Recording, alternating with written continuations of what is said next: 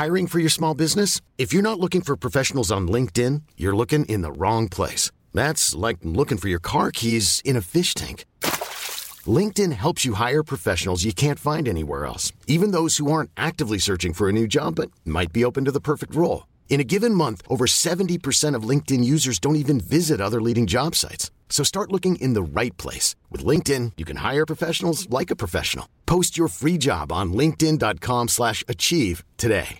Hi, I'm Daniel, founder of Pretty Litter. Cats and cat owners deserve better than any old-fashioned litter. That's why I teamed up with scientists and veterinarians to create Pretty Litter. Its innovative crystal formula has superior odor control and weighs up to 80% less than clay litter. Pretty Litter even monitors health by changing colors to help detect early signs of potential illness. It's the world's smartest kitty litter. Go to prettylitter.com and use code ACAST for 20% off your first order and a free cat toy. Terms and conditions apply. See site for details. Hi, I'm Daniel, founder of Pretty Litter. Cats and cat owners deserve better than any old-fashioned litter. That's why I teamed up with scientists and veterinarians to create Pretty Litter. Its innovative crystal formula has superior odor control and weighs up to 80% less than clay litter. Pretty Litter even monitors health by changing colors to help detect early signs of potential illness. It's the world's smartest kitty litter. Go to prettylitter.com and use code ACAST for 20% off your first order and a free cat toy. Terms and conditions apply. See site for details. You can live a long, healthy life if you're HIV positive. With the current treatments, we can get patients down to being undetectable. The array of options is so much greater today. U equals U. Undetectable equals untransmittable. If someone who's HIV positive, they're taking their medication, they're undetectable, they're not able to pass HIV to their partners. Do it for you, Montgomery County. Your HIV treatment is their prevention. Get more information at doitforumc.org. Yo, what's happening, Rush Nation? It's your boy Stocks. I'm introducing the Monday Night Staff Takeover. Rush Nation give these boys a massive chance. We're handing the pod over Monday nights. It's Ash, Lee, sometimes Rich, and whoever else wants to get involved. Enough from me. Over to you, boys. Have a good and keep rushing.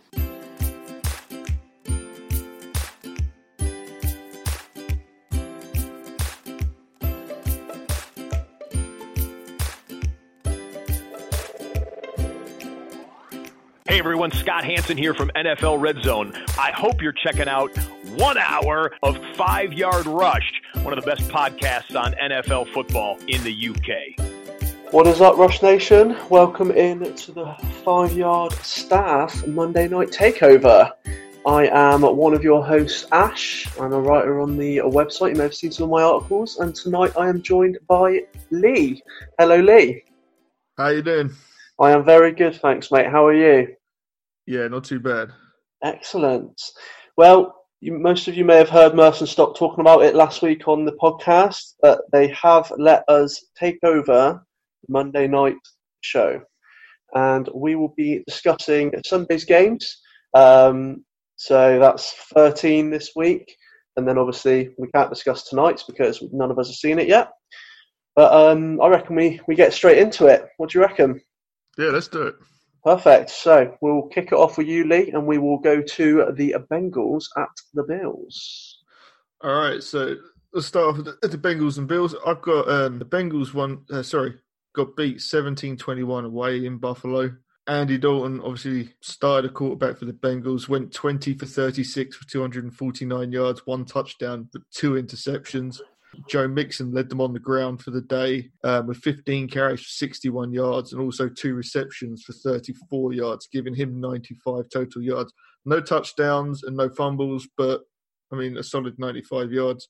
And Auden Tate led them receiving with six receptions for 88 yards on 10 targets. Again, no touchdowns. And on the Bills side of things, Josh Allen had a, had another good game, propelling them to a 3 0 start. He went 23 of 36 for 243, one touchdown, one interception. And old man Frank Gore led the way on the ground. I mean, this, this guy just keeps going. I mean, he sound that, that train horn that goes off in Buffalo whenever they score. I mean, they should just play that every time Frank Gore gets the ball because he's just like an old train. But I mean, my love for him aside, he went 14 carries for 76 yards. Um, didn't have any receptions, uh, but did have a touchdown. And Dawson Knox led them receiving with three receptions for 67 yards and a touchdown on four targets. So pretty good day for the Bills, to say, getting off to a 3 0 start. Yeah, they have started quite well, and I mean they've got a, they've got a shout for that. Uh, well, definitely a shout for the second spot in the uh, conference. But I mean, they could well be in the in the playoff hunt at this rate. Yeah, I mean, it seems to be a little bit. Um, they're a bit of a reflection of their head coach, kind of not necessarily flashy, but grind it out, get the job done, kind of do things, do things the right way. Andy Dalton threw a late pick in the game again. The Bengals, obviously, without AJ Green, they're just not a great team. Um, sorry, Bengals fans. Not trying to upset anyone here, but you know, at the end of the day, these this to be one of the teams picking in the top ten, unless Andy Dalton really picks things up. I mean, they're seriously going to look at the QB market going into next year's draft, I believe. And the Bills did also force four turnovers on the day, so you know that'll always help you get a win.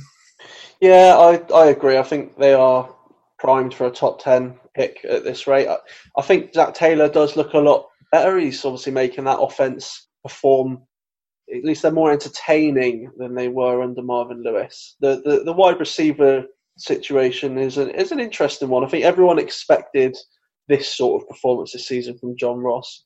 Obviously, we had game week one. Obviously, the the good stat line week two, even though it did come at the end of the game. But most weeks against better defenses, I think this is the sort of this is the sort of performance you're going to see from him.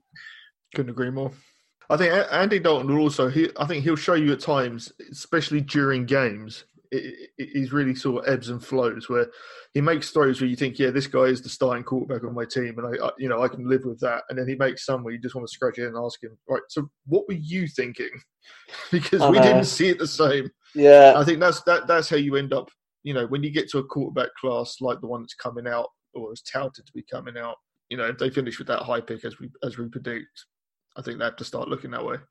Yeah, and Dalton's long enough for even if they do bring someone in that they could potentially still sit behind him for another year, whether the fans let him, especially if it's first round pick. We know what the NFL fans are like nowadays, but I mean, we'll have to wait and see. From my point of view on the Buffalo side of things, like we, we spoke about Gore, I am looking forward to Singletary coming back. He did look very good last week, um, and obviously we know Gore is Gore, sorry, is a sort of placemat for the uh, for this season at least. But he, it was evident he was going to do a good job after the uh, after the Bengals' defensive display last week. But yeah, he's he's a, he's a trusted vet. You, you, know, it's a good good contract, a good player to bring in. He's going to be yeah, good, good for the locker room. You know, just a good guy. So definitely. I mean, Okay, well, we will uh, we will move on from, from that one over to the game that I watched, and that was the Detroit Lions beating the Philadelphia Eagles 27-24.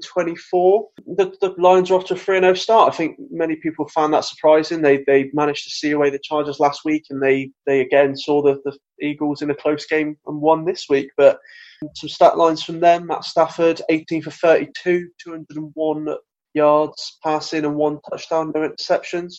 He wasn't fantastic, um, but he, he, didn't do any make any fatal errors, which is obviously exactly what you need when you're playing this sort of defense because the Eagles have got a solid defense, and we we've seen that many a times. Kerryon Johnson, his first game where he really got a, a big chunk of the uh, of the workload, 20 carries, for only 36 yards and a touchdown. It's a bit disappointing, especially for fantasy fans. Obviously, a lot of people touted him as a, a top top RB and taken in the sort of second, third round, and he's really not shown that so far. Um, and it's yeah, it's a bit frustrating. One still plenty of the season left, so hopefully he can pick up a little bit. Marvin Jones had a brilliant day, six receptions, 101 yards and a touchdown. He sort of torched the uh, the Eagles secondary for, for much of the game. And then the flip side of that, Kenny Golladay, he had eight targets, but only caught two of those for 17 yards. Like I said, though, Stafford had a an all right day. He got the job done, but I mean, Kenny Golladay's stats are evident there. Of uh, yeah, he really wasn't. He really wasn't in it. And then the rookie sensation from week one, T.J. Hockenson, two targets, one reception, one yard. It's two weeks in a row now he has been irrelevant almost. Well, no, completely irrelevant. I did call it last week in my rookie watch article, and they said that the Eagles um, have got one of the better tight end defenses in the league. and last week they played Chargers, who were the best last year. So I don't think many people would have played him this week. Um, hopefully you didn't, because you'd be really annoyed if you did. The only real other takeaway from the Lions side of things is uh, Agnew. Most of people won't know who he is, but he is their kick returner. He scored a 100 yard kick return after being benched last week, so that was a nice little redemption story for him. And then on the Eagles side, uh, Carson Wentz had a pretty good game, um, considering he got injured last week and they were getting hounded for a lot of the game this week. Uh, 19 of 36, 259 yards passing, two touchdowns, no interceptions. Uh, he led some real good drives, and he was well. The Eagles were very unlucky towards the end of the game. Um, I think it was 49 seconds left. 49 seconds left. Uh, went through up to Arcega, Arcega Whiteside um, and he dropped it at the five yard line on a fourth down, and that sort of killed the game for them. If they'd have caught that, they could have tied it up with a field goal or even won with a touchdown. And Dallas Goedert also dropped the touchdown in the end zone as well. So Wentz was unlucky not to have a, a couple, uh, at least one more touchdown, and he should have really been able to lead his team. But he got let down all over the park. Miles Sanders, 13 carries, 53 yards, zero touchdowns. He also caught two receptions for 73 yards. He did fumble the ball twice. He was another one who lost a critical ball um, on a drive. Um, one of the fumbles they Eagles did recover, but they, they lost one, and the, I believe the Lions scored from it. Jordan Howard, 11 for 37 and 1. Del Pederson's not lying. This is a running back committee, as we all were hoping wasn't true, but it definitely mm-hmm. is and Jordan Howard is the goal line back at this stage. Zach Ertz had a relatively quiet game, considering Alshon Jeffery and DeSean Jackson were out. I expected a lot more from him, but he finished on four receptions for 64 yards. And the guy who did benefit from those two wide receivers being out was Nelson Agholor. Eight receptions, 50 yards, and two touchdowns. He also, though, lost a fumble. Two weeks in a row, he has made a critical error. He dropped a surefire touchdown late last week that would have likely have won the game against the Falcons. And then he's fumbled this week that was picked up by Slayer and resulted in a, a field goal. And when you lose by three, mm, your wide receivers dropped it and they conceded a field goal. It's a lot of it's on his shoulders. The only other point I've got to make is that um, the Eagles in this game lost both their starting tackles, Jason Peters and Andre Dillard. Now, I don't know the extent of their injuries, that they both went down in the first half and they didn't come back. Uh, we'll have to obviously keep an eye on that as well as the uh, the other injuries they got stacking up. But yeah, I mean that's that's about it from from my from my point of view on it. I mean, it seems it seems like a really good thing that Kerryon Johnson is getting involved, and they can take some of the load off Matt Stafford. Over the years, you know, it's been his arm or nothing. Um, I mean, they had that ridiculous stretch of our hundred yard rusher, you know, that went on for a couple of seasons. Um, so it's good to see them even it out. I mean, it's not going to help anyone in fantasy necessarily, but you know, if you own Matt Stafford, but it's definitely going to help that team win games. And I, I mean, that's got to contribute to being three and zero. Obviously, with the Eagles, you just want to see him get healthy again because if Carson Wentz is being let down with drops, that's that's when you need your, your top two guys and losing the tackles as well. You, you don't want this to drag on for too many weeks, because otherwise you can get in a couple of game hole real quickly. Yeah, Dallas in, Dallas in that division, uh, you know, already looking hot. You know, they've got to keep on pace for a wild card spot. Yeah, they've got a fight on their hands already in that division. I mean, the Lions are yeah one one two, and the, obviously the draw to start the year against Cardinals, but they've put away two two playoff contending teams. So we'll have to wait and see if they're legit or if it's just a, a good start to the year. So we will uh, move on to the next game. Back over to you, Lee, and I think we're going to go to the Patriots, who hosted the Jets. So this is a game I love being a Dolphins fan. Jets and the, the, Jets and the Patriots. So this finished uh, thirty to fourteen in favour of the Patriots in New England. The Jets down to their third quarterback for the year in just three games. Um, but Luke Falk was twelve of twenty-two for ninety-eight yards and an interception. I mean, uh, kind of what you're going to expect from your third-string quarterback in, in week three. Lev Bell on the ground was eighteen carries for 35 yards, four receptions for another 28 yards, giving him 63 but no touchdowns. And Braxton Berrios led them receiving with two for 29 yards. Not great. I mean, Bell actually had four receptions but went for less yards. So, I mean, a, t- a team that's beat up already at this stage, another team that's beat up, um, struggling. I mean, also, of course, they're playing the Patriots. Um, and on the Patriots side of things, Tom Brady was Tom Brady. Did did what he does. Um, 28 42 uh, for, sorry completed 28 of 42 passes for 306 yards and two touchdowns Rex Burkhead was 11 carries for 47 yards and six receptions for 22 yards, giving him 69 yards total on the day and a touchdown. Josh Gordon was six receptions for 83 yards on 11 targets. I'd like to see Josh Gordon do well. I think he is a great player, and you just want to see him keep himself right off the field because he can be exciting. He did have some great catches in the game, did leave briefly with an injury, so we'll have to see on his fitness going forwards. But this is just a case of two teams in going in different directions. You know, the Patriots are obviously a Super Bowl contender. That's, you know, not really up for debate. The Jets, on the other hand, are beat up. They've got a new coach, a new system. Interestingly, I did see some tweets online from Jets fans saying, How can you throw a screen pass on third and nine? That's something you're going to have to get used to with Adam Gase. loves the screen pass and he loves it in the worst situation possible. You know, again, from a fantasy perspective, it's why you have to be a little bit cautious of Lev Bell because Adam Gase does run running back by committee as much as possible. He also he just doesn't like to feature a, a, back. He would rather go out there and throw the ball over the field, come hell or high water, and it's usually high water, unfortunately. So I think it could be a long season. It's something to be aware of from a fantasy perspective. That I say his coaching style. Three games into the season, you'd like to think he may have learned from his time in Miami, but it seems that he's doing the same things in, in the same way. Yeah, uh, no, I've not really ever been a big fan of Adam Gase. He was highly touted because of what he managed to do with, with quarterbacks, but how much of that was down to him and how much of that was down to the quarterbacks? Yeah, I mean, Peyton, when you when you're coaching Peyton Manning, uh, you know, yeah. I, I think he's probably doing some of the work as well. I'd say so. Yeah, I think just from a, a purely a fantasy point of view, the Jets on most fronts are irrelevant. You you would still start Le'Veon Bell at the minute. He is still Le'Veon Bell at the end of the day, and they will improve once Darnold comes back. And obviously, they have got a few injuries on defense as well. Mosley's a big difference. You can see from the first game they were in it right up until he went out against the Bills, and they've struggled since then. My my main pickup from this game is from the Patriots side, and it's Sony Michel. I mean, yes, he got a touchdown, but he is he split the backfield and he only got 11 yards. He has not looked great at times this season. I know he had obviously the off-season surgery.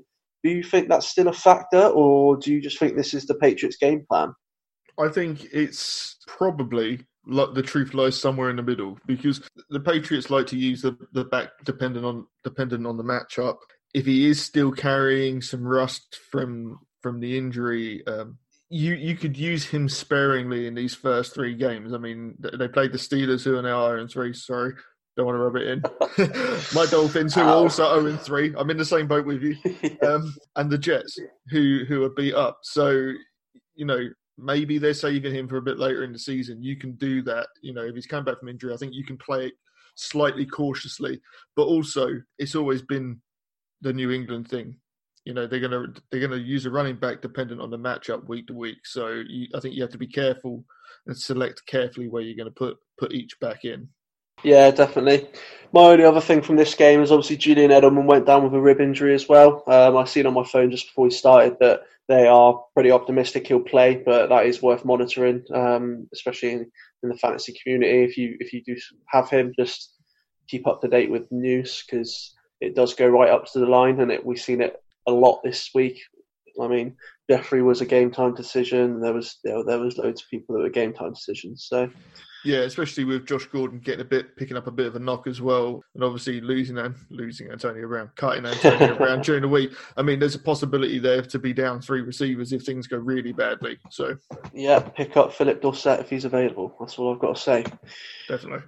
Right, let's move on to the next game, um, and we'll go back to me for the Falcons against the Colts. The Colts were at home and they managed to see out a 27 24 victory.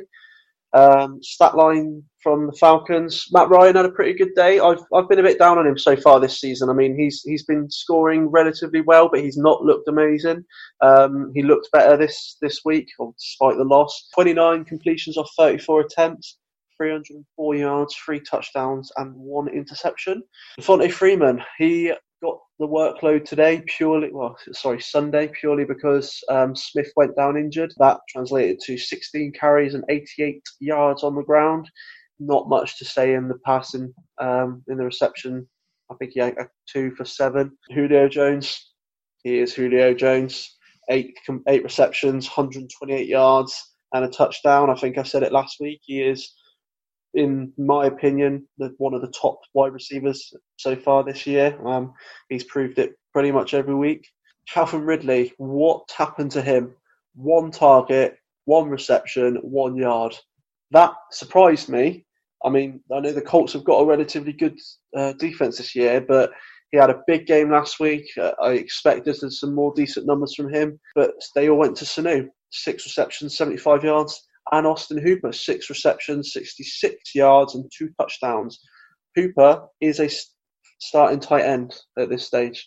We've got he, he is favoured by Matt Ryan. He was last year. He finished in the top ten tight ends last year. He will not get you. I say he won't get. He got two touchdowns. He won't get you massive numbers week in week out, but he is consistent and he is a favourite, uh, one of the favourite targets from Matt Ryan. The O line still looks horrendous. That's probably one of the reasons why I've not been so high on Matt Ryan so far this year. Penalties were a key thing in their loss this week. 16 penalties for 128 yards the Falcons gave up. That is a killer. Some teams only just, I mean, some teams don't even get 128 yards and a half. Some teams struggle to get 128 yards in a game. Dolphins. but, yeah. um, the only other thing from the uh, Falcons side of things is on the defense. Keanu Neal went down, uh, looked like an ankle injury. It's actually been diagnosed as a torn Achilles, so that's him done for the year, which is a real shame because he lost the whole of last season in the first game last at the start of last year as well. So, yeah, not great. Colts side of things, Brissett looks very good. He is uh, capable quarterback to replace An- Andrew Luck, and he is showing that so far, much more than he was in 2017. And I would say that is down to the line more so than not. They are uh, one of the best. I wouldn't say they're one of the best, but they are up there with um, with the O line units in the NFL. He finished 28 um, completions off 37 attempts, 310 yards, and two touchdowns. Marlon Mack had a good day. Obviously, there was a bit of skepticism about his availability after his calf injury, but 16 carries, 74 yards, a touchdown, and then he got 14 yards through the air as well. And the, the calf didn't appear to bother him at all. Same, unfortunately, can't be said for Hilton. He had a good game, eight receptions, 65 yards, and a touchdown. But as soon as he caught that touchdown, he left the field straight away. It was about 10 seconds before the end of the half, straight into the locker room. He didn't come back out. He's re-aggravated the quad. Worryingly, the medical staff at the Colts said they didn't want him to, term, to tear his quad I mean, if he was that in that bad a shape, I'm surprised they play him. Played him. Like I say, he had a good game and he got eight receptions. But yeah, I mean, worrying. Well, I tell, I tell you what, if all it takes is saying I don't want him to tear his quad to work on the medical stuff for the Colts, I mean, you might get jobs. Yeah, I know. oh, um, obviously, like I said, Brissett is looking good. In fact, he's had 115 plus pass rating in two out of his three games so far this year. Colts shouldn't be worried about about having him under centre, and he's he's proven that so far.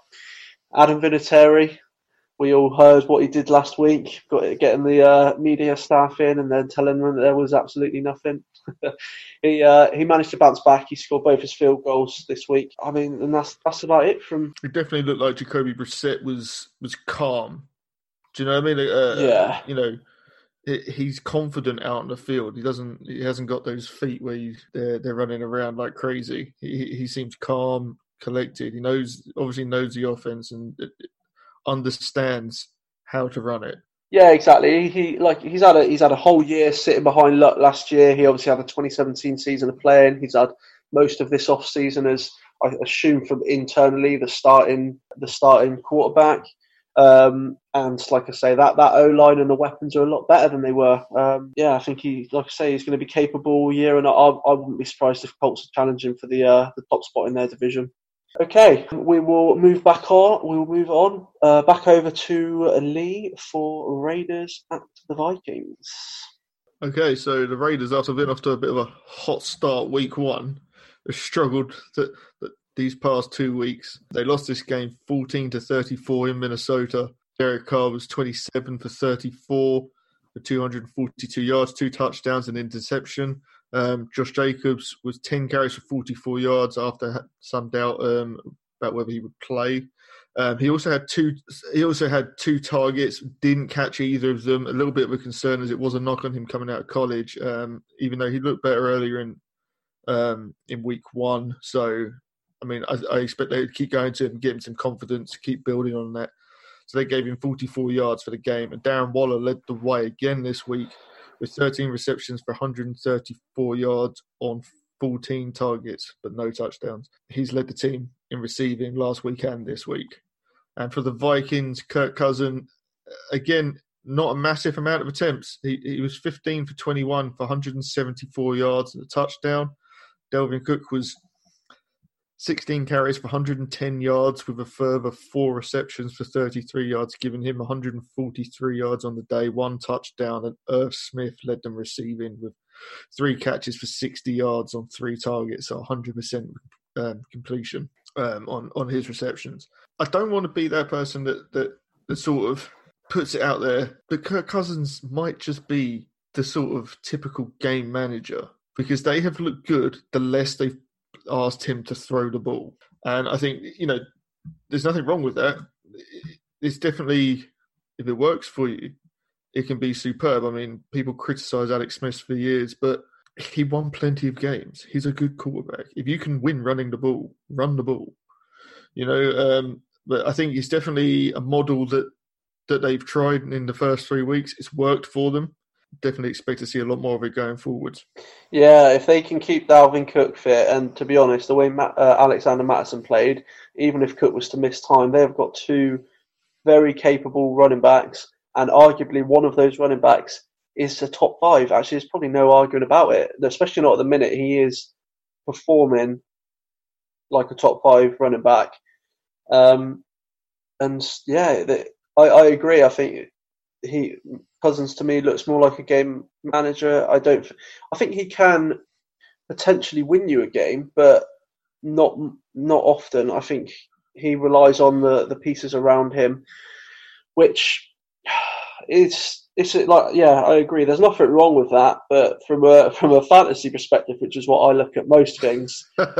man, it's frustrating if you've got Adam Thielen or uh, Stefon Diggs. I mean, Thielen had a good day because he obviously got the uh, he obviously got the rushing touchdown and the receiving touchdown. But yeah, you just you're not I'm, you're not confident starting him at the minute or either of them at the minute. On that whole offense, Dalvin Cook is probably the only one you're you're you're confident in starting. Alexander Mattison, if he continues to get ten to twelve touches a game, you could potentially start him as well because he's going to rattle off a, a, decent amount of yards and probably get a touchdown. But yeah, I mean they're not the most uh, appealing offense at the minute, even though they did score 36, 34 points. Yeah, and uh, I mean, there's a Kirk Cousins has now gone 19 straight games with a touchdown pass. Uh, like he, he gets the job done. Mm. I say I don't I don't use the, the, the term game manager as an insult. I think it's that's what I want my quarterback to do. Whether he's Peyton Manning or Alex Smith, I want them to control the game, and if that means handing the ball off, do it. Call the protection, hand the ball off, win the game. Yeah. Because at the end of the day, I don't care how my team wins. He says supporting an 0 3 team. but you know, but you know what I'm saying. I take it right now. That's it. All you want is win. Exactly. And if that means handing the ball off, I, I, hey, I can live with it. No, definitely. Um, from my point of view, from the Raiders side, I agree with you on Josh Jacobs. I'm very surprised they're not using him in the passing game. That was one of the main things he was touted for in Alabama. But yeah, for one reason or another, they're choosing not to. Don't know why, but there's clearly Jon Gruden's got a reason behind it. And I'm going to call my shot here. Darren Waller will be a top six tight end come the end of the season in fantasy.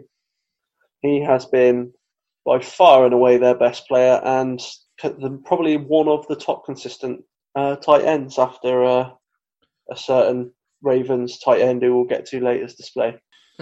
He clearly has a great connection with Derek Carr. So. Yeah, it's, it's sort of, and, and you can't. That's priceless. Definitely, you know, because we've seen good tight ends go to go to different teams, play with great quarterbacks, and it just if you're not on the same page, it doesn't work. It's tough sledding. Well, look at Jared Cook. He was phenomenal last year with Derek Carr, and it's not been that great so far this year. Well, uh, it's it's good. I I'm glad to see it. I know obviously a lot of people are touting Darren Waller as a sleeper in fantasy um, over the off season, but considering how his NFL career started, obviously the suspension, he was quite open on Hard Knocks about his drug issues, and it's just good to have that story behind him and to see him doing so well. And long may it continue, unless it's against the Steelers. he seemed like a guy who, who, who's owning his demons right now, Yeah. and it's great to see. There's too many stories in the, in the NFL of it going the other way for players, and so same with Josh Gordon. You just like to see those players get through it. Yeah, definitely. Right, we will jump on to the next game, um, and back over to me. The, the Denver Broncos at the Green Bay Packers. Packers, Packers at Lambeau Field. They won it 27-16. They effectively shut Flacco out. I mean, his stat line, 20 completions off 29. It's a, it's a good completion rate, but it only resulted in 213 yards, no touchdowns, and an interception the, the Packers defense shut him down all game, basically. Six sacks, seven tackles for a loss, two forced fumbles, and a pick. Obviously, the forced fumbles weren't all on Flacco, but the rest of it was. The run game, I mean, Lindsay and Freeman both look good so far. Lindsay started off quiet, but he had his he had a big game this week. But this is a split backfield if ever I've seen one, up there with the uh, Patriots and the Eagles. Phillip Lindsay, 21, 21 carries, 81 yards, two touchdowns. He caught 40. He caught four receptions for 49 yards. And then Royce Freeman, 15 carries, 63 yards, and he also caught four touch, four receptions, but only 10 yards. Main takeaway from that is that compared to last year, they're both now split in the receptions. It's a pretty even split. I mean, Lindsay won out, like I say, this week with the uh, with the more yards and more touchdowns. Hopefully, that results in him having a bit more say in the uh, backfield. But forgive me, I can't remember who the head coach is. Oh, uh, Vic Fangio. Yeah, he seems committed to, to splitting these two, and rightly so. They've both got good talent, but like I say, I look at it with fantasy black eyes, and it's a bit frustrating. Emmanuel Sanders come back down to earth after his impressive start, um, coming off that Achilles injury here, and he caught two for ten yards. But like I said, the, the Packers shut down Flacco all day. Denver were getting nothing through the air. On to the Packers side of things, Aaron Rodgers, another consistent game from him. 17 completions off 29, 235 yards and a touchdown. Interesting fact, um, obviously depending on, on format, but Aaron Rodgers has yet to score over 20 points in fantasy so far this year. Considering he was one of the top three quarterbacks taken, that's that's not great. It's a bit frustrating for a lot of fantasy owners. On the running back side of things, again, for some reason, another split backfield. Now, I don't quite get this. Granted, Jamaal Williams, 12 for 59, and Aaron Jones was only 10 for 19. He did score two touchdowns. Aaron Jones is by far and away the superior running back out of these two, and it baffles me that LaFleur continues to use Williams so much. Use him as a, um, whilst if you need to take Jones out for a rest, but this is effectively a split backfield, a running back by committee between these two, and I just don't understand why. I don't know what what. Do you have any thoughts on them at all, Lee?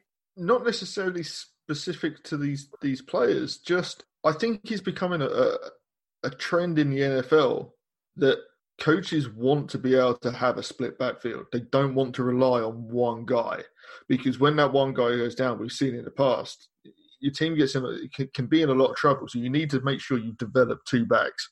I just think it's it's a trend where we're going to see as many teams try and do it as possible. Yeah, no, I think that that is a fair comment. Obviously, Jones the last the couple of years has dealt with his injury, so there could be there could be a bit of that in, coming into play. Um, but I mean, after the week he had last week, I'm just I'm, I am surprised about that he only got 19 yards. Um, his his touchdown, one of his touchdowns, was very impressive the way he got it. But yeah, it's just it's surprising. The only other thing on on here, Davante Adams didn't have a great game, 456, but he's still a, an elite wide receiver, and he'll he'll get his all year. But MVS Marquez Valdes-Scantling appears to be the number two back, uh, the number two wide receiver in Green Bay. He outsnapped Allison 88% to 46. So Um, Allison will again. He is a good wide receiver and he's a good third option there. But there was a bit of an argument in the off season about which one of those two were going to take the uh, number two slot, and it looks like Valdes-Scantling's got that one tied down, especially after uh, six receptions, 99 yards, and a touchdown. I think the uh, first touchdown was on the second or third play of the game, or, or the first drive, and it was about a 40 yard bomb from Rodgers. So, yeah, he. Uh, off, off his back yeah, foot. as, as he usually does. So, yeah, yeah. Like Aaron Rodgers is still an elite quarterback. I just think, like I say, from, from a fantasy perspective, there's so many young quarterbacks now in the league who are doing such ridiculous things. You look back three, four, five years ago, 20 points from a quarterback was a good week. Now it's a, a, a down week for, for, for most quarterbacks. So, but I, I'm not worried about him yet. Um, that's about it. That's all I've got for, for that game, Lee. Is there, you got any other thoughts on that one before we move swiftly on? No, let's move on. No, we will move on. Okay. Back over to you, and we will go and see your Dolphins, who were facing the Cowboys. Okay, so I don't want to sound too biased here, but th- this was actually uh, a far more interesting game than it probably should have been. So it finished 31 to 6 uh, in favour of Dallas, not too surprising to most people, but it was 10 6 at the half, and you could easily argue the Dolphins should have been in front. At that point, the Cowboys are definitely playing down to their opponents. I'll get back onto that probably in a little bit. But from the stats point of view, Josh Rosen started this game.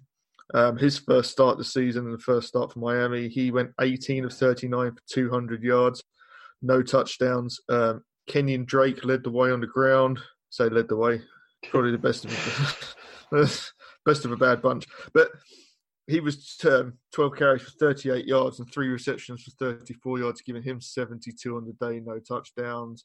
And Preston Williams led the way receiving with four receptions for 68 yards. For the Cowboys, Dak Prescott, obviously playing quarterback, was 19 from 32 for 246 yards, two touchdowns, and an interception. Ezekiel Elliott led the way on the ground with 19 carries for 125 yards.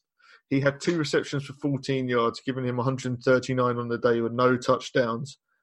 And Amari Cooper um, led the way receiving. Had a good day, was six for 88 yards and two touchdowns on seven targets. So good, good um, reception percentage. This is an interesting game. I say more interesting than it should have been. It, it looks like a blowout, and it was in the end. The second half was a different game to the first half.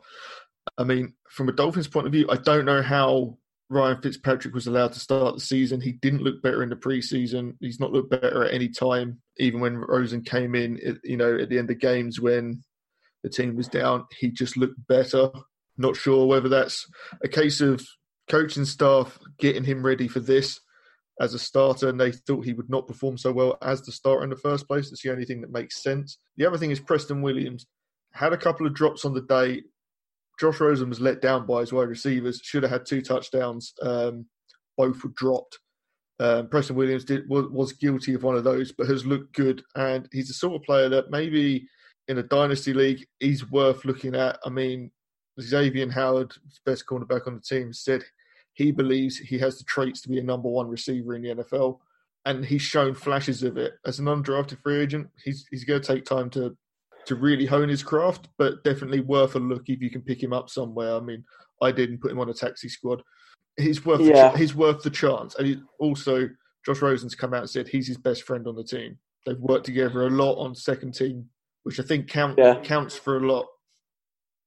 Yeah, definitely. Preston Williams is by far and away. I mean, it's probably not difficult. I expect a lot of people at the moment are saying it, but he's by far and away my favourite um, Dolphins player. Um, I liked him a lot in the off season. I've written an article about him, and I've also got him coming up in my latest rookie watch. But he, like like you said, he is he has got a good talent.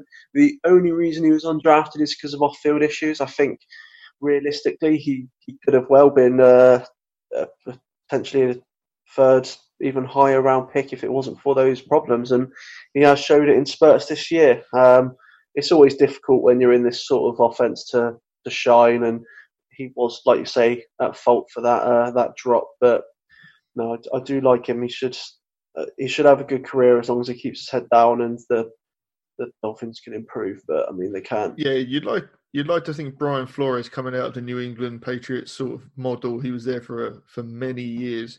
Is the right sort of coach to keep him on the straight and narrow. You know, if it can be done, you'd like to think he's in a good situation there. But moving on to the Cowboys, I say the, the score flatters them because they were not good in the first half at all. And th- this worries me about the Cowboys because I think they've done it over the years. They played down to their opponents. I, this is what this is what costs them when it really counts because this is a team that they should have blown out, but they should have been more than that. They should have had more ten points in the first half. I say it's just it's just a concern concern to me. They didn't look sharp. They looked like they they knew they would win the game. I mean, you could say they were right because they obviously did, but I think it took a it would have taken a bit of a tongue lashing from the coaches at half time to really get them playing straight. They definitely came out of the locker room at half time playing like a different team. Yeah, I, I agree. I think they have looked much better than they have in previous seasons, and I do like what um, Kellen Moore's doing for this this offense. But I, I think you're right. They they went into this game almost assuming they were going to win. I mean, you can never assume, but let's be honest. At the moment, with the way Dolphins have been, they were probably quite right in thinking that they were going to win. But when you get oh, when you get too overconfident, it can sometimes backfire. I have a couple of. I didn't see anything of this game because I had issues with Game Pass, and I'm sure many of our listeners experienced that frustration as well. Oh yes. But my first one is on the back on the Dolphins side. Why did Ryan Fitzpatrick get on the field for two uh, two passes? What happened there? So Josh Rosen was trying to slide, didn't really slide particularly well, and, and got tackled at the same time. His head hit the turf, and I think it was a bit of a combination of the the shredded tire that they use on the turf there, he had some of that in his eyes. And also, they called down from upstairs to say, Can you check him for a concussion? Because he was lying on the ground and he, he threw his hands up onto his head. I think it was more because he couldn't see than a concussion. But he was only out of the out of the game for two plays. Ryan Fitzpatrick, two plays, might have been three. Ryan Fitzpatrick came in, handed the ball off twice, and then threw the ball down the field. It was a good throw, to be fair. He avoided some pressure, threw the ball down the field. But I mean, just at that point, Josh Rosen was really waiting to come back in, and they obviously didn't put him straight back in. But shouldn't be anything to worry about going forwards. No, fair enough. I just uh, I just seen that on there, and it surprised me. That's all. uh, the other one, still on the Dolphin side. Why did they throw three passes to Ballage after he ducked last week? I don't know because it wasn't any better this week. No, I know one one I mean, ten, wasn't it? But oh. this is definitely something that, that we should probably address. Is a lot of people were, were high on Kenyan Drake going into the season. He has been poor. He was bad yesterday, and I said it a few times on a few other podcasts. No coaching staff seems to trust him, and this is now the third coaching staff that they just refuse to use him as a featured back. He doesn't seem to get. He, he's not even starting at the moment. Kalen Ballage is after he ducked a pass last week, you know, and then the end of the first half when the Dolphins were driving, looked like they were going to take the lead of the game. Kenyan Drake fumbles in the red zone, trying to make a spin move. I mean, he ends up whilst making the spin move, he's got his back to the defense. Someone pops the ball out, it's recovered by the Cowboys. I mean, I'm not saying the Dolphins are going to win that game, but it would have been very interesting to see them go into the half leading in a game where they were the better team at that point. Uh, I think you could hear the crowd was nervous in the first half in, in Dallas. It was a say at that point it was a poor performance, but they, they turned it on and they, they got the ship righted. No, that's yeah, fair enough. I think the only other takeaway I'll take from this is um, on the Dallas side of things. Obviously, Tony Pollard and Zeke both had um, over 100 yards on the ground. Um, from a Pollard point of view, he is still a handcuff. Obviously, playing the Dolphins played into the fact that he had 13 carries.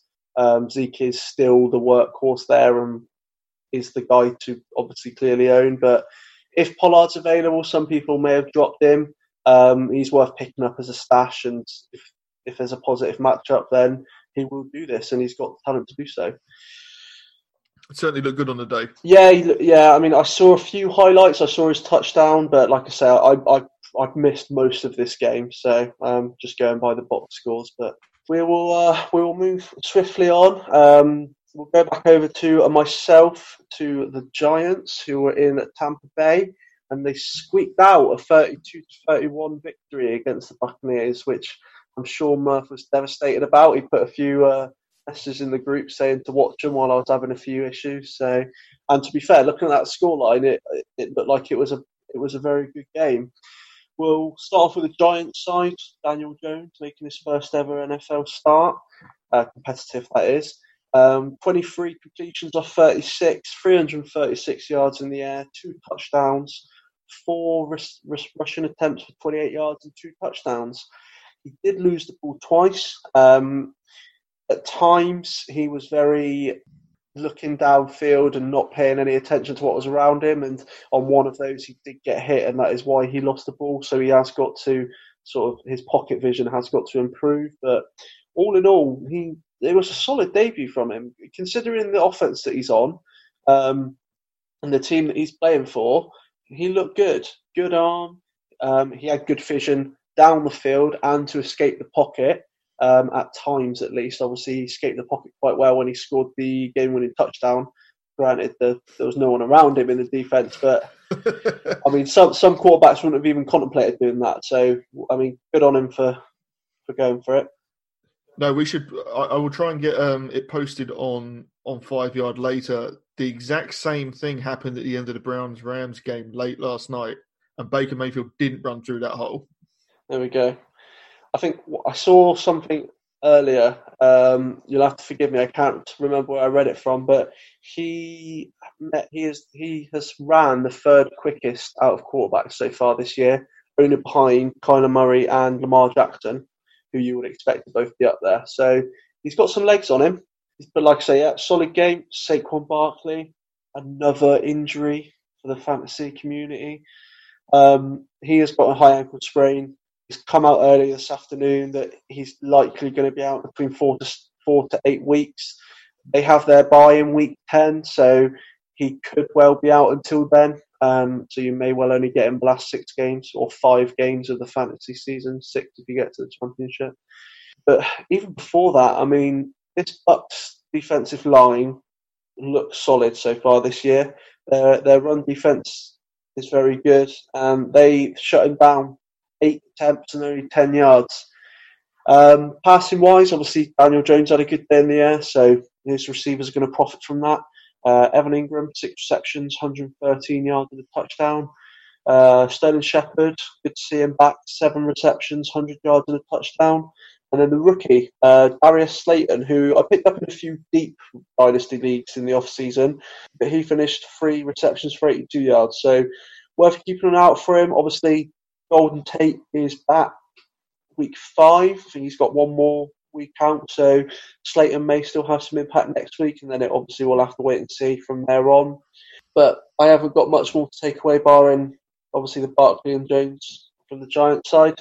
Um, anything from you before I move on to Bucks on the Giants, Lee? Yeah, um, I just think Daniel Jones managed to bring that performance in the preseason where he looked good and looked confident against backups, but looked good and confident and looked it yesterday. I mean, we said in the dry run for this last week, you've got to give him a go over Eli. The team was going nowhere. Eli's obviously on the back nine of his career. They had nothing to lose. So he's going to, I'm sure he's going to have some rough games as well. But at the same time, he did everything to, you know, to show that maybe the Giants are right in moving up and we were wrong for I say we. I mean, most people in the media were wrong for um for slating the pick at six. Yeah, I mean, obviously we will have to wait and see. But off off that display in the preseason, they they made a good move picking him up, and only time will tell, I suppose. Um, on the Bucks side of things, obviously they were unfortunate to be on the losing end of this. Jameis Winston had a, a relatively solid game. Um, I say relatively, I, he had a good game actually. 23 completions of 37 attempts, 380 yards, three receptions, and one touchdown. It's nice to see him keeping the touch the um, the interceptions down because that's always been a thing with him. Um, he can he's very he can be very scatty with the ball um, under pressure, and he he'll just lob it up. And last couple of weeks now, he's sort of he has Bruce Arians seems to be getting through to him, um, which is good to see. Mike Evans is definitely back. Obviously, after a couple of quiet weeks and Godwin grabbing all the headlines in uh, Tampa Bay, 190 yards and three touchdowns off of eight receptions. This is what happens when you single cover Mike Evans. Janoris Jenkins, at least in the first half, got absolutely just got beat up all around the field by him. Uh, he did quiet him down a bit in the second half, right up until Evans jumped up and got a 44-yard catch, which they, which unfortunately the Bucks didn't convert. I think they would have won the game or or tied the game up. They got a field goal from there. Um, forgive me again, I, I didn't actually, I missed the last little bit of the game. Um, but yeah, I mean, Mike Evans, for all those people that are starting to get a bit worried about him, don't. He's, he's going to be fine. OJ Howard, he has sort of come back to life, I suppose. Three receptions for 66 yards, making up for the duds that he did in week two. This is a good offense with Bruce Arians. A lot of it does rest on Winston's shoulders, and if he does have an off game, most of these are going to struggle. You'll probably get one, like obviously Godwin has had a couple of good games. Um, Mike Evans this week had a good game, but if Winston Winston will run a lot of this offense, and if he struggles, this whole offense will struggle. Running back wise, Ronald Jones 14 carries 80 yards, and Peyton Barber 13 carries 48 yards. They're splitting the backfield. They're splitting it relatively well. Jones is looking better, a lot better than he did last year. Now he's actually given being given the chances. And the, the only other thing is the, the Bucks kicking issues seem to be continuing. The rookie, fifth round rookie Matt Gay, missed two extra points in the first half. He then followed that with four straight field goals, and then he shanked the game winning field goal. Sorry, the game time was it the game? Yeah, game winning field goal. Game winning field goal. Game winning field goal after they got a delay game. It would have been a 26 yard chip shot, obviously, delay a game, put it back to the 34 yard line, and then he shanked it right yeah, I mean, it's just the, the Bucks kickers. There seems to be a curse there, clearly. Because, I mean, I, uh, um, Roberto Aguayo, what was he? Probably one of the best kickers in college. and then yep. Matt Gay was a prolific kicker in college. And, yeah, I just don't know. There's clearly some sort of curse in that stadium. The, the delay of game was really interesting because I actually saw the, the, the last, the end of this game they looked like they took the delay game on purpose, knowing that they were then going to take a knee to get to get the the kicker the side of the field he wanted. Yeah. But for a kicker who'd already missed twice on the night, I was surprised that they were willing to sacrifice the five yards. I know it's only five yards, but hell, he would missed twice already. Like, yeah, I'm fairly sure. I'm just going to have a quick look, but I'm fairly sure Bruce Arians did say that they intentionally took the delay game. Let's have a quick look. Yeah, it certainly looked that way watching it. Uh, Bruce Arians fought longer kick. Yeah, he did. They did it intentionally. He thought a longer kick would be easier for Matt Gay, but it, he was wrong. He was very wrong. Yeah. and and I'm actually flying out to Florida this week um, for tryouts. So nice. maybe I'll kick yeah, next week. we could be seeing you kicking the kicking next week. You're not joking about the flying out. You are actually flying out. To, uh... I'm actually flying out. not not for tryouts. Not for tryouts. No, just for. Uh... But I am available if they want to bring me in. Well, fine. you know, hit hit them up. They, at this rate, they might say yes. we'll have to hold the five yard kicking competition. Oh, let's all get together and do that. That'll be fantastic. We'll write that down. Actually, Merson Stock should listen to this. Uh, Merson Stock, take that take that in mind. This is what happens when you let the staff take over. Yeah, exactly. We just we lose it and start coming up with mad ideas. anyway, we better move on um, to where are we going next? I don't know. Let's go to the Panthers and Cardinals, which is let's do that because this was quite this is quite an interesting game with no Cam Newton. Yeah, um, um, I think people would have been worried about the Cardinals. Uh, sorry, about the Panthers.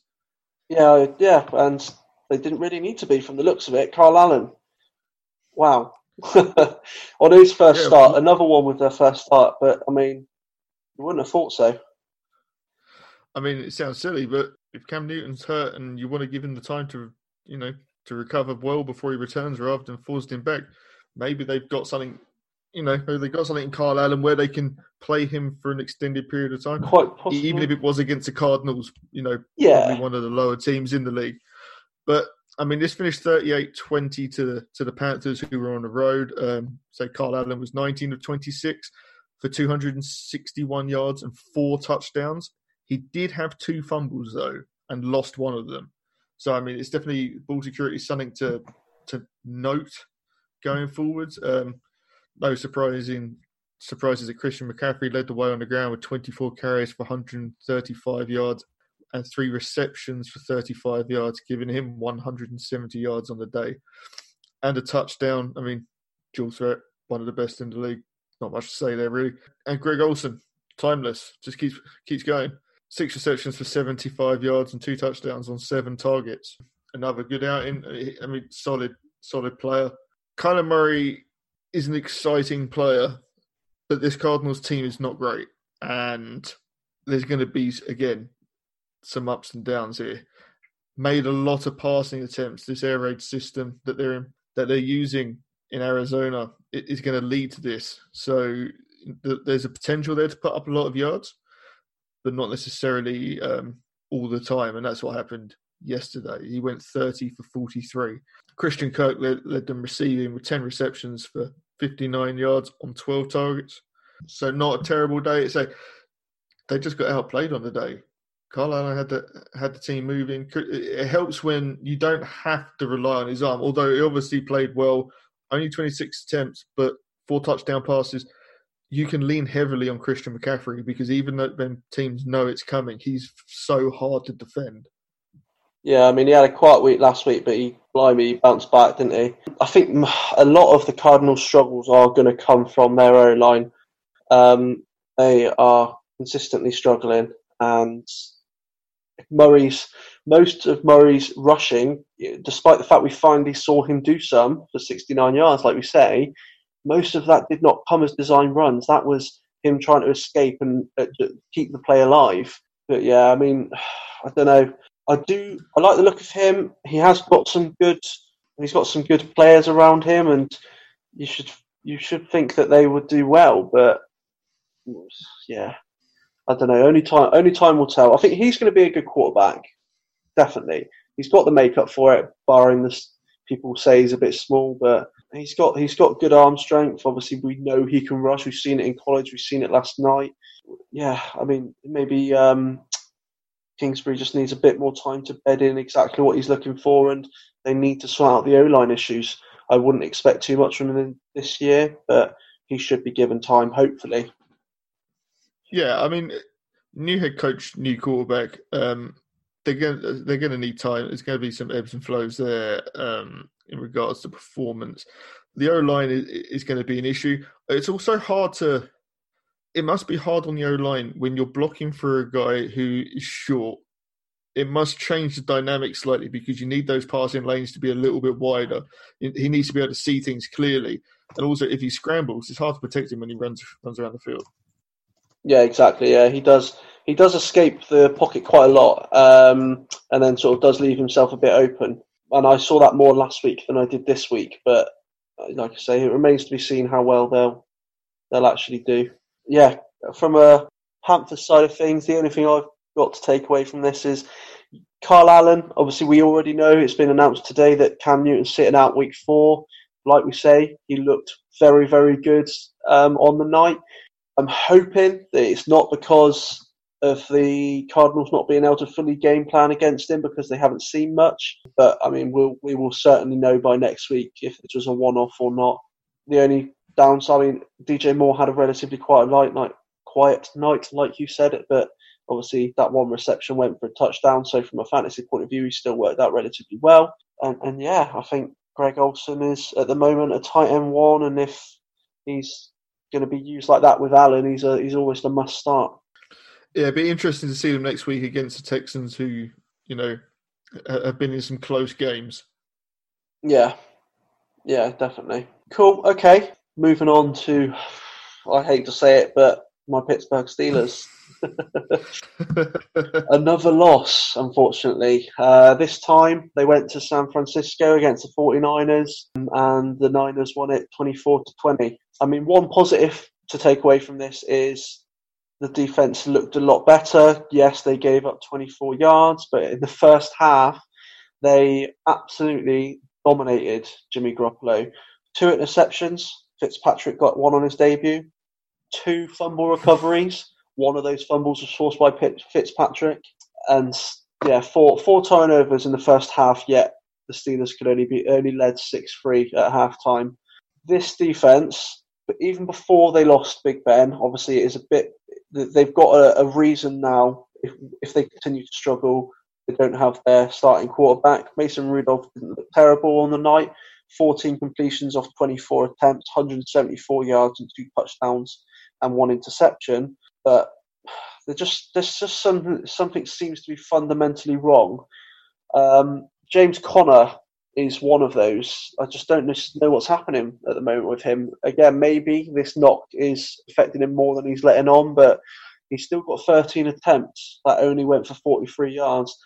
And the killer on this is he lost a fumble with a minute and 15 to go on our own 24, and they got the go-ahead touchdown, which which obviously won him the game.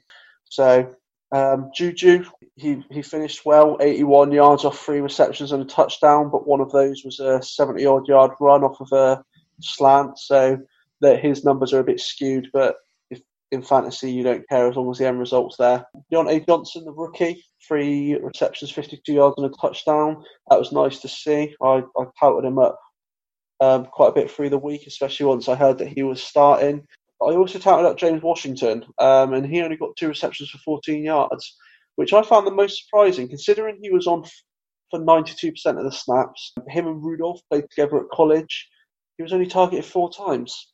And again, the Niners defense also played very well. This was much more of a defensive game than it was an offensive game. And that may have been a factor. Rudolph didn't have a great deal of time in the pocket, but I, I was surprised. I, if it had been Washington and Johnson's stats flipped, that would have made a bit more sense to me.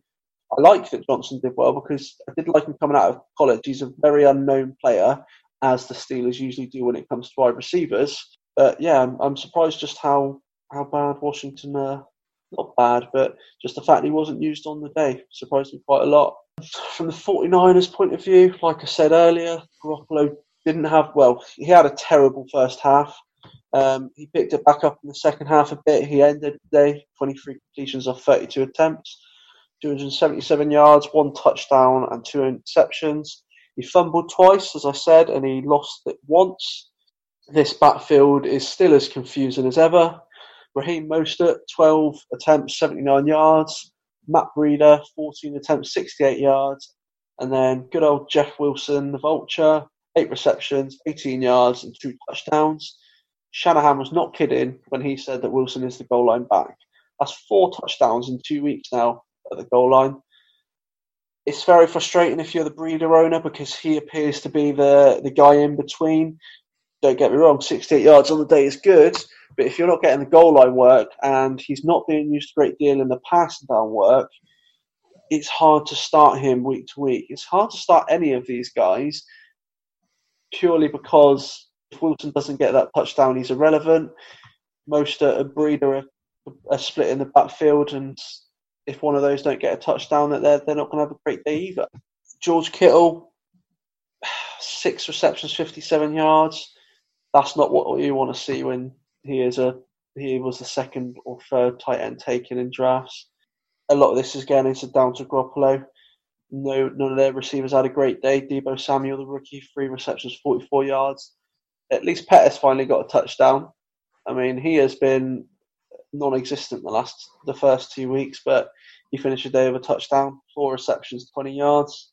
But yeah, like I said, this was very much a defensive game. Um, both both defenses were uh, were pretty were pretty spot on all all game, and, and 49ers unfortunately managed to walk out with a victory and they are three and zero oh for the first time first time since 1998. Anything from you on this game, Lee?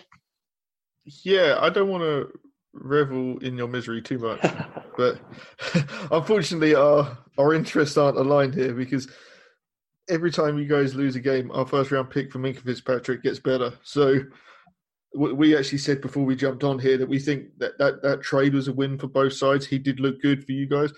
I'm a big fan of his. I've got to be honest. I think he's a great player. He did get pancaked by the um, the Niners fullback. Yeah. So you get a chance to see that. Probably people have seen that circulating on Twitter. It's very impressive. yeah.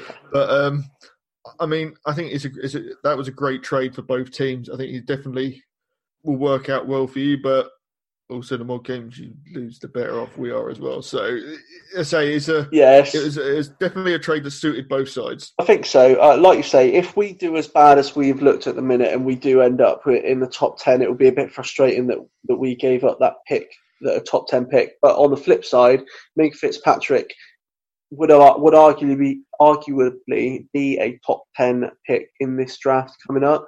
He is an exceptional talent, and we have lacked a real exceptional safety for a number of years, possibly even back to Troy Polamalu.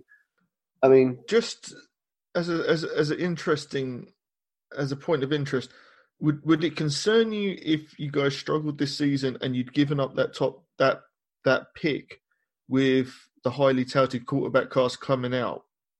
Would you have wanted?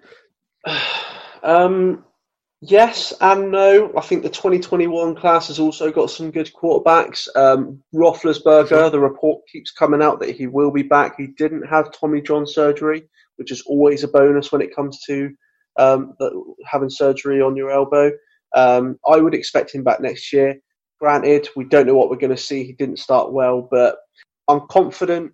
I say I'm confident.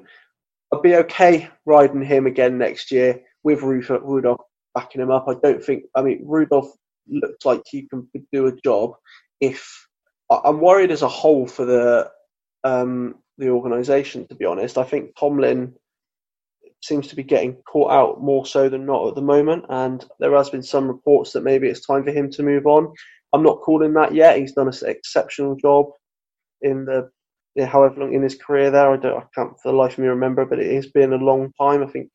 But yeah, I don't know it, gets to this sort of stage and people do start saying, well, there needs to be a change, but we're only in the third game of the season. I'm not no, I'm not expecting anything great from the Steelers now this year, but as long as we as long as we don't finish bottom of the division, I'll be happy.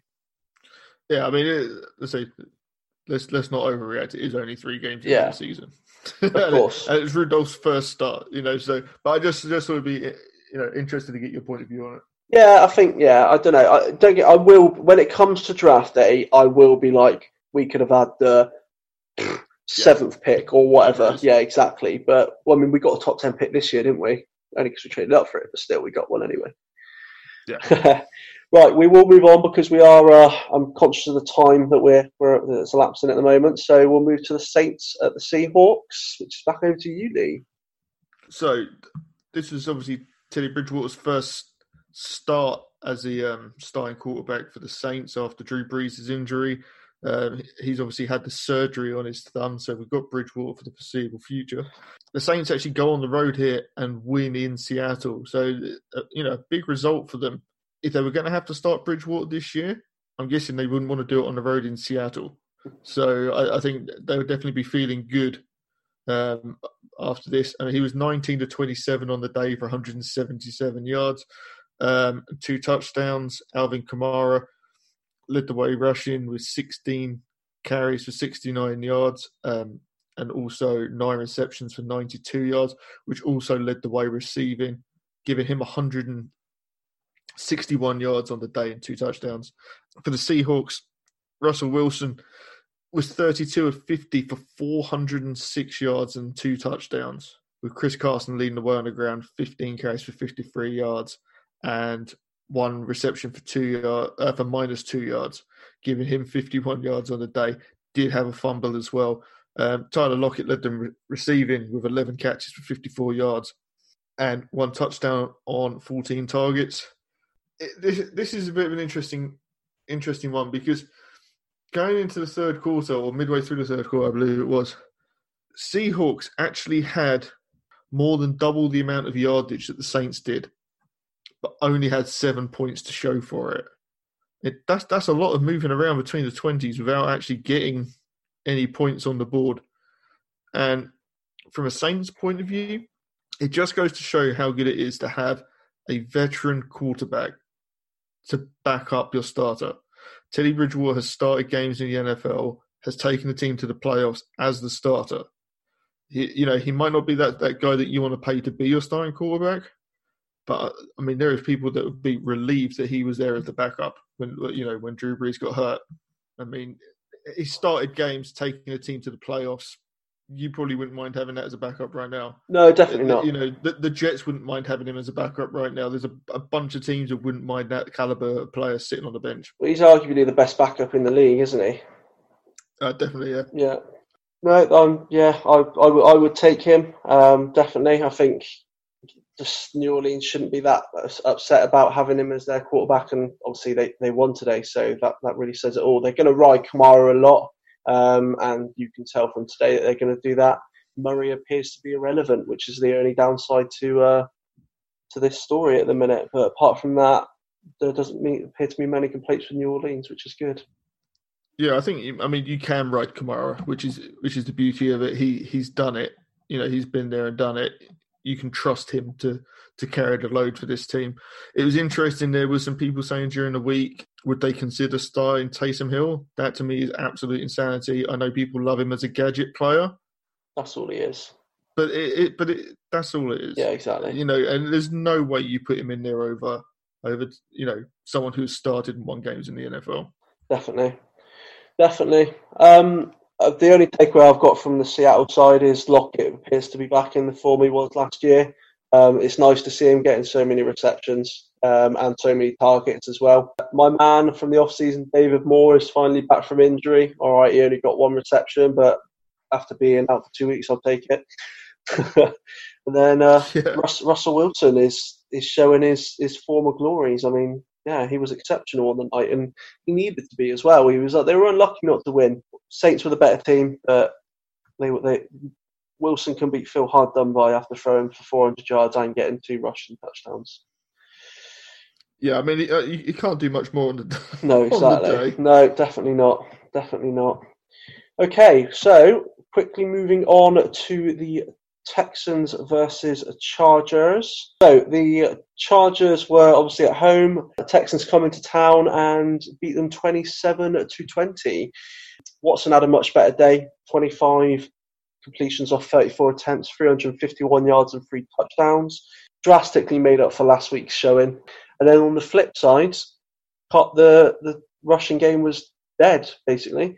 Carlos Hyde, 10 carries, 19 yards. He did get a touchdown to save save his day. Johnson, just I I don't understand what they're doing with him, but I mean that's a, that's a conversation for a, a whole podcast. To be honest, this backfield.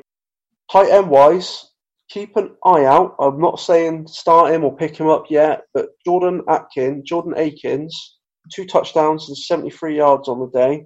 Just keep his name in the back of your mind with a fa- with the way this tight end landscape looks, streamers are are vital for the game. And if he has another good performance, it, it, might even be worth picking up if you've got a deep enough roster. But but just keep an eye out for him because he looked good last night, and if he can continue at this trajectory, he's going to be he's going to be a good option. And it, we, it's only three receptions. The other t- tight end, Darren Fells, had five receptions if they can hone on to one tight end, that's going to make a good one for the season. Um, from the Chargers side, Philip Rivers again, he also had a good game.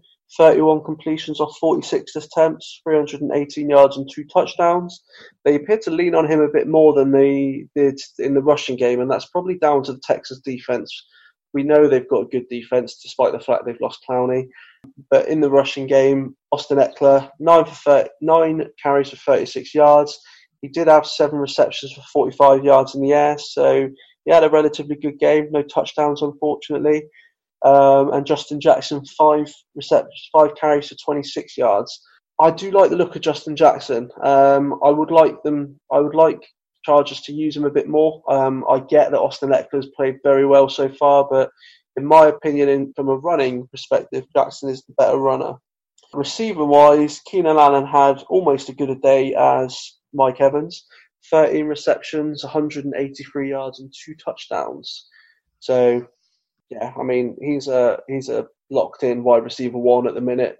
Um, obviously, Philip Rivers is a more than competent quarterback, and you're safe to you're safe to start in week in and week out. Lee, any any takeaways from this game? Yeah, just a quick one. I thought um, Although it was interesting that Stills was four for 89 yards on the day. Like that's an interesting pickup. I think he will thrive there. You know, he doesn't have to be the number one, but he, you know, obviously he's not a number one, but he's a solid guy. He's, he's going to get his catches. Yeah, he's got reliable hands. You know, he's he's a pretty good route runner. Do you know what I mean? He, he also has experience, and I think that's priceless. He played with Drew Brees, obviously, in the past, so he's used to playing on teams with expectation. I think that was a really shrewd pickup. I mean, Laremy Tunsil got all the um, all the headlines in that trade, but I think secretly that was a pretty good pickup. Me and Murph actually had a bit of a conversation a few weeks ago, in, in you know during draft season when I picked him in in a league, and he said, "Do you want to do that? He's going to get cut." And I said, "Well, I think he'd probably get traded because someone will have a use for a guy like that. And let's be honest, the Dolphins looked like they were going to be a bad team. So any, as long as he went anywhere else, he was going to be on a better team. So uh, you know, he, he's the sort of guy that may even have a, have a little bit of value if you you know if you're getting desperate. Yeah, definitely. I, I agree with you, and he's made Keke Coutee irrelevant in fantasy at the minute. Um, again, I mean, granted, Keke is um, again another wide receiver coming off an injury, but uh, the way Stills is playing, obviously, I, I, he's going to be the fourth option, Keke. Um, and yeah, I mean, to be honest, in some formats, he's probably he's probably a drop candidate if you're if you're desperate for your bench spots. Um, we will move on to our final game, and it was the late night game for us over in the UK. Uh, the LA Rams travelling to Cleveland to take on the Browns. Uh, they did walk away 20 to 13 victors over the Browns. Um, Jared Goff, 24 completions off 38 yards, 269 yards, two touchdowns, and two interceptions. Goff is an odd quarterback. Some games he can play lights out, and some games he flounders. And he had both in this game. Whenever he throws to Cooper Kupp, he is absolutely solid uh, Cooper Kupp is his safety blanket, and he had a brilliant day 11 receptions, 102 yards, and two touchdowns. And he is Goff's top read, but I just think some of Goff's decision making sometimes is dubious, and he looks shaky. And when you've got this offense and this supporting cast, I mean, they've got three top tier wide receivers. Brandin Cook had 112 yards on the day, and I'm still sat here saying Goff didn't look amazing they're 200 yard receivers. What's your what's your take on on Goff? I'll be honest with you. I'm I'd probably be in the minority where I'm just not sold on Jared Goff. Like, yes, he took the team to the Super Bowl last year. He played well, but we've seen in the past that that doesn't mean that a quarterback has arrived. It doesn't mean they've made it. We've seen plenty of quarterbacks get their team there and then fail to produce that level again. I just think teams are starting to work out a little bit how to use him. If someone finds a way to blank Cooper Kupp, and I think it's more on Kupp than it is on Jared Goff, you will find a way to slow that offense down. There's a, a good piece was written for the website. I'm not sure who wrote it. might have been Murph actually uh, on the on the connection between Kupp and Goff and how important that is. I mean, don't get me wrong. The rest of that team is, is supremely talented, but he's got such a connection with Kupp. You know, that that's obviously his main guy. But like you say, at times, I don't know. He he just to me he just doesn't look like that top tier quarterback. And I say I I might be in the minority here. We might get some backlash for this. I might even get sacked from the, from the staff takeover. No, but I just think I just think it's you know one good season doesn't doesn't make a quarterback, and I'm not saying he's not good. I think he's a very good quarterback. He's a very competent quarterback. But yeah, yeah I just I just haven't seen that sort of elite play. If he didn't have that supporting cast, do you believe that team would be as good? And to um, me, it's a, um, it's a no. No, McVay. If they didn't have that supporting staff, I think McVay wouldn't be getting the plaudits that he is. Don't get me wrong; his offense is amazing but yeah, no, I, I don't. I yeah, I don't. I think yeah, like I agree with you. I think he's a competent quarterback. Um, he's going to have a long career in the NFL, and it, he could well win a Super Bowl. I mean, but like we say, I think it'll be more down to the players around him. And he's a lot like uh, Cousins. He's more of a game manager, but just I think at times he looks very shaky. The only other thing from that is obviously Malcolm Brown was out for most of the game. He only had a few uh, he, he, was dealing with an ankle injury and he had a few attempts.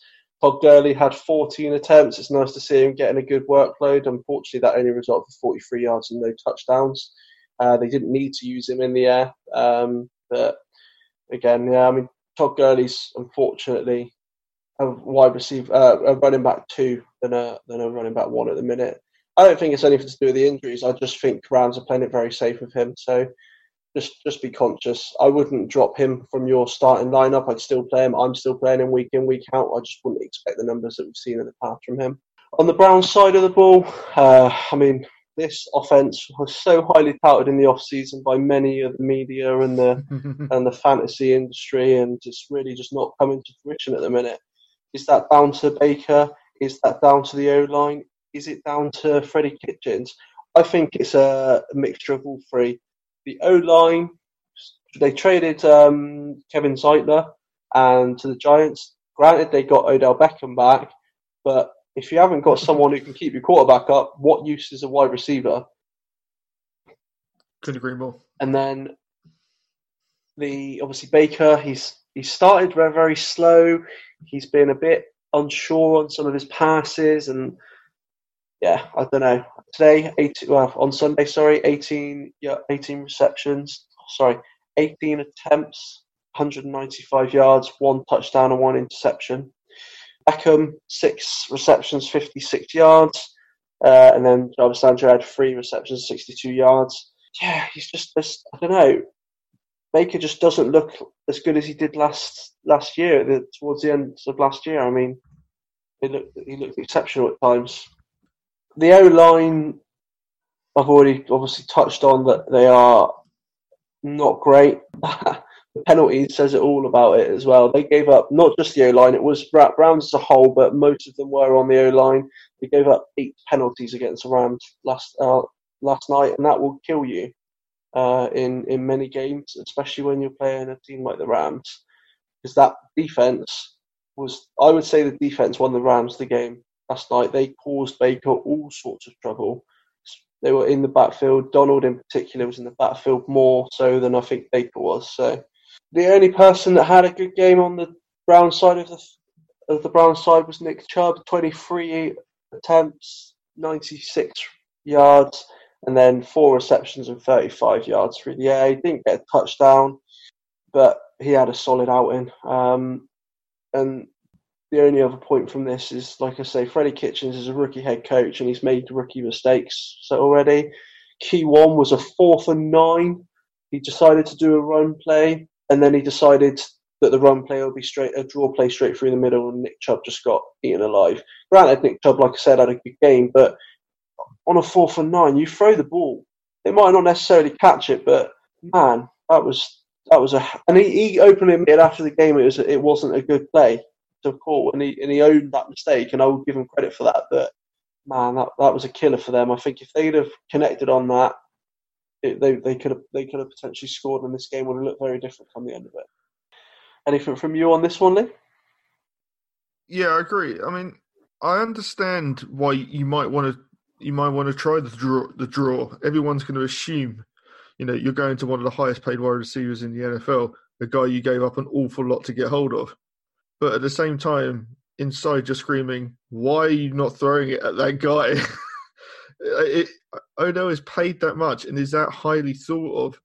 He's that hard to cover. Give him a chance. Like I'd, I'd rather give him a chance than run than a run play on fourth and nine. Five or less, five yards or less, I'd be happy with the call. But that that would concern me. Like you say, rookie head coach, as long as he learns from that mistake, that's great. Um, obviously, he's got the chance to do that. I'm going to go back to what I just said about Jared Goff when it comes to Baker Mayfield, though.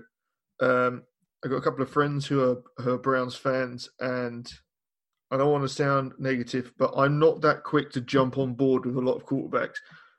Everyone saw Baker play last year, and all of a sudden, he was built up to be this guy. Yes, I know he's the, the number one overall pick, but it takes more than a handful of games. It takes more than half the season. It takes more than one season to become that guy. You know, to be to become a, a Drew Brees or a Ben Roethlisberger. You, you, know, just because you put the talent around him on paper doesn't mean he's going to perform at that level after just one year. You need to see it more than one year before you can really say he is that guy. And I think we're seeing the, the troubles of having a team that's highly touted. It was no secret that everyone was on board with the Browns. People had bought in to the hype before a ball had even been snapped. And I think it's just it's such a dangerous place to be. I mean, people had them winning the division. It, it wasn't a case of, you know, it was just a case of it'd be hard to win a division, but they thought they could do it. They're definitely going to go to the playoffs. Well, hang on. All of a sudden, Baltimore are in control of that division, and the Browns have struggled. It's not been great. You know, it's it's not been it's not been terrible, but it's not been great either. You know, it's this this whole process is going to take some time. There's a lot of new pieces there, like you say, a rookie head coach as well. He, that was always my stumbling block to buying in on this team. Had there been a a head coach with previous experience, I would have been happier to buy in, but I, I didn't buy in at the start of the season, and I've seen nothing to change my mind so far. This may bite me in the in the in the butt. Um, I know that you know I might get some stick for this later in the season, but I, I, just need to see something to buy into it, not just names on paper. No, exactly. You can only go on what we've seen so far, and uh, and that's the the industry that we're in, I suppose. But that is it for the week three game reviews with the five yard rush staff. I think that's gone quite well. I mean, it's a long one. I'm hoping most of our fans are still sticking with us, but you know what? We are the Monday Night Takeover. There's no Mercer stocks. We're going to break the rules. There Do you want no to let? rules. There are no rules. Yeah, and if there are, we've made them. So. do you want to uh, do you want to let our fans know where they can find you, Lee? Yeah, you can find me at all 32 Lee on Twitter. I just can't emphasize enough. Keep going to the site and seeing the stuff these guys are putting on there. The content is incredible. You know, the more we get involved, especially me and you, Ash, you know, the, the, the content is being cranked out all the time, and it's it's quality stuff. I can't, you know, urge people enough to go and go and take a look. Let us know what you think and how we can do things better as well. Yeah, definitely. We we're always we always like your feedback. We always we always love your reviews. You can find me um, Twitter at addicted to underscore ff. It's the number two. Uh, you can find my articles, like Lee just said, on on the Five Yard Rush website. Um, and obviously, you can find all things Five Yard Rush on our website. I would highly, highly recommend you go and check it out. And that's it, Lee. Let's uh, let's bid our fans adieu um, and hope Mercy Stop let us come back next week. And if not, you look after the website, so we'll just record it and put it up anyway. we'll do it anyway. yeah, they exactly. Can't stop us. They can't stop us. and until next time, Rush Nation, keep on rushing.